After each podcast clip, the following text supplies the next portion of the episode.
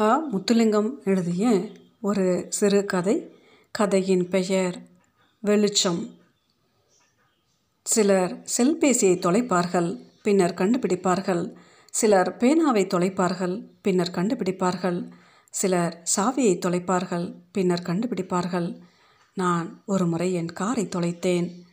அன்று டொரண்டோவில் பனிக்கொட்டி காலநிலை மோசமாகும் என்று ரேடியோவில் அறிவித்தல் வந்து கொண்டிருந்தது. ஆஸ்பத்திரிக்கு அவசரமாக போய் சேர்ந்தேன். மருத்துவர் கொடுத்த நேரத்துக்கு அவருடைய வரவேற்பறையில் நிற்க வேண்டும். இன்னும் ஐந்து நிமிடம் மட்டுமே இருந்தது. அந்த ஆஸ்பத்திரியில் கார்கள் நிறுத்துவதற்கு நாலு தளங்கள் இருந்தன. ஒவ்வொன்றிலும் பல பிரிவுகள் ஒவ்வொரு கார் தரிக்கும் இடத்திலும் ஒவ்வொரு கார் நின்றது. கார்கள் வரிசையாக சுற்றி சுற்றி தரிப்பதற்கு இடம் தேடின. நானும் பல தடவைகள் சுற்றி இடம் கண்டுபிடித்து காரை நிறுத்திவிட்டு மருத்துவரிடம் ஓடினேன். அந்த அவசரத்தில் எங்கே காரை நிறுத்தினேன் என்பதை அவதானிக்க தவறிவிட்டேன். பின் மதியம் இரண்டு மணி அளவில் மருத்துவரை பார்த்துவிட்டு திரும்பி வந்தபோது எங்கே காரை நிறுத்தினேன் என்பது மறந்துவிட்டது. எந்த தளம் என்பது கூட நினைவில் இல்லை. எந்த பிரிவு எந்த தரிப்பு இடம் என்பது சுத்தமாக மூளையிலிருந்து அகன்று விட்டது நிதானமாக ஒவ்வொரு காராக தேடிக்கொண்டே வந்தேன். இப்பொழுது தான் அப்படி எழுதுகிறேன். ஆனால் உண்மையில் இங்கும் அங்குமாக ஒருவித ஒழுங்குமின்றி தேடி தேடி சுற்றினேன். காரை காணவில்லை. என் கையிலே கார் சாவி இருந்தது. அதை அமர்த்தினால் காரின் முகப்பு வெளிச்சம் எரியும். நான் கையை முன்னுக்கு நீட்டி ஒவ்வொரு செகண்டும் சாவியை அமர்த்தியபடி தேடிக்கொண்டே வந்தேன். அப்பொழுது தான் அந்த வெள்ளைக்கார தம்பதியினரை கண்டேன். மனைவியை கணவன் சக்கர நாற்காலில் உட்கார வைத்து தள்ளி கொண்டு போனார். அவருக்கு நாற்பத்தஞ்சு வயது இருக்கலாம். மனைவிக்கு அதனிலும் குறைவு. மனைவிக்கு உற்சாகம் காட்டுவதற்காக ஏதோ உரத்து சொல்லிக்கொண்டே நடந்தார். மனைவி ஒரு காலத்தில் அழகாக இருந்திருப்பார்.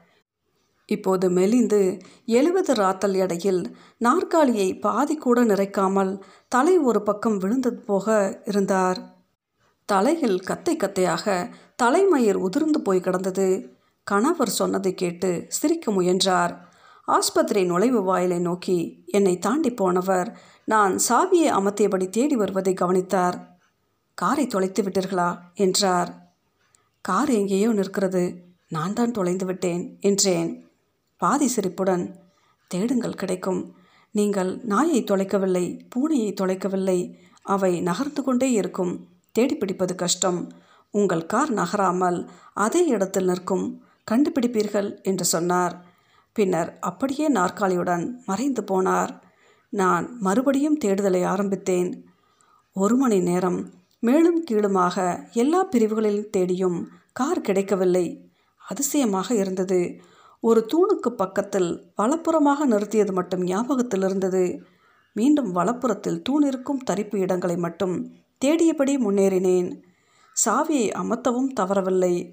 ஒரு முகப்பு வெளிச்சமும் எரியவில்லை. வயிறு தான் எரிந்தது. எல்லா தளங்களும் நீள அகலமாக இருந்ததால் நடந்து நடந்து கால்களும் களைத்து விட்டன கார் தரிப்பு நிலைய அதிகாரியிடம் சென்று என் பிரச்சனையை சொன்னேன். அவர் தினம் தினம் நடக்கும் ஒரு சங்கதியை கேட்பது போல என்னை பார்த்தார். பின்னர் மன்னிக்க வேண்டும். வாடிக்கையாளர்களை விட்டு என்னால் இப்போது வர முடியாது. இன்னும் ஒரு மணி நேரத்தில் என் கடமை முடிகிறது. அப்பொழுது வந்து உங்களுக்கு உதவி செய்வேன் என்றார். மறுபடியும் நான் தேடத் தொடங்கினேன். இரண்டு மணி நேரம் ஆகியிருக்கும் வெளியே ஓர் அடி உயரத்திற்கு பனி கொட்டிவிட்டது. அப்போது நான் முன்பு பார்த்த மனிதர் திரும்பவும் வந்தார்.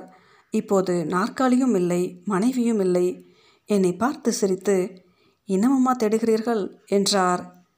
கார் அதுவாக ஓடவில்லை. இங்கே தான் எங்கேயோ நிற்கிறது என்றேன். அவர் மனைவியை மருத்துவர்கள் பரிசோதிக்கிறார்கள். அவர் வீட்டுக்கு போய் சில சாமான்கள் எடுத்து வர வேண்டும். தன் காரை நோக்கி சென்றவர் திரும்பவும் என்னிடம் வந்தார். என்ன கார்? என்று கேட்டார். சொன்னேன். என்ன நிறம்? சொன்னேன். தகடு இலக்கம்? அதையும் சொன்னேன். கார் சாவியை கேட்டார். கொடுத்தேன். ஒவ்வொரு தளமாக அவர் கார் சாவியை அமர்த்தியபடி வர நான் எதிர்முனையிலிருந்து தேடிக்கொண்டே அவரை நோக்கி நடந்தேன். பத்து நிமிடமாகியிருக்கும்.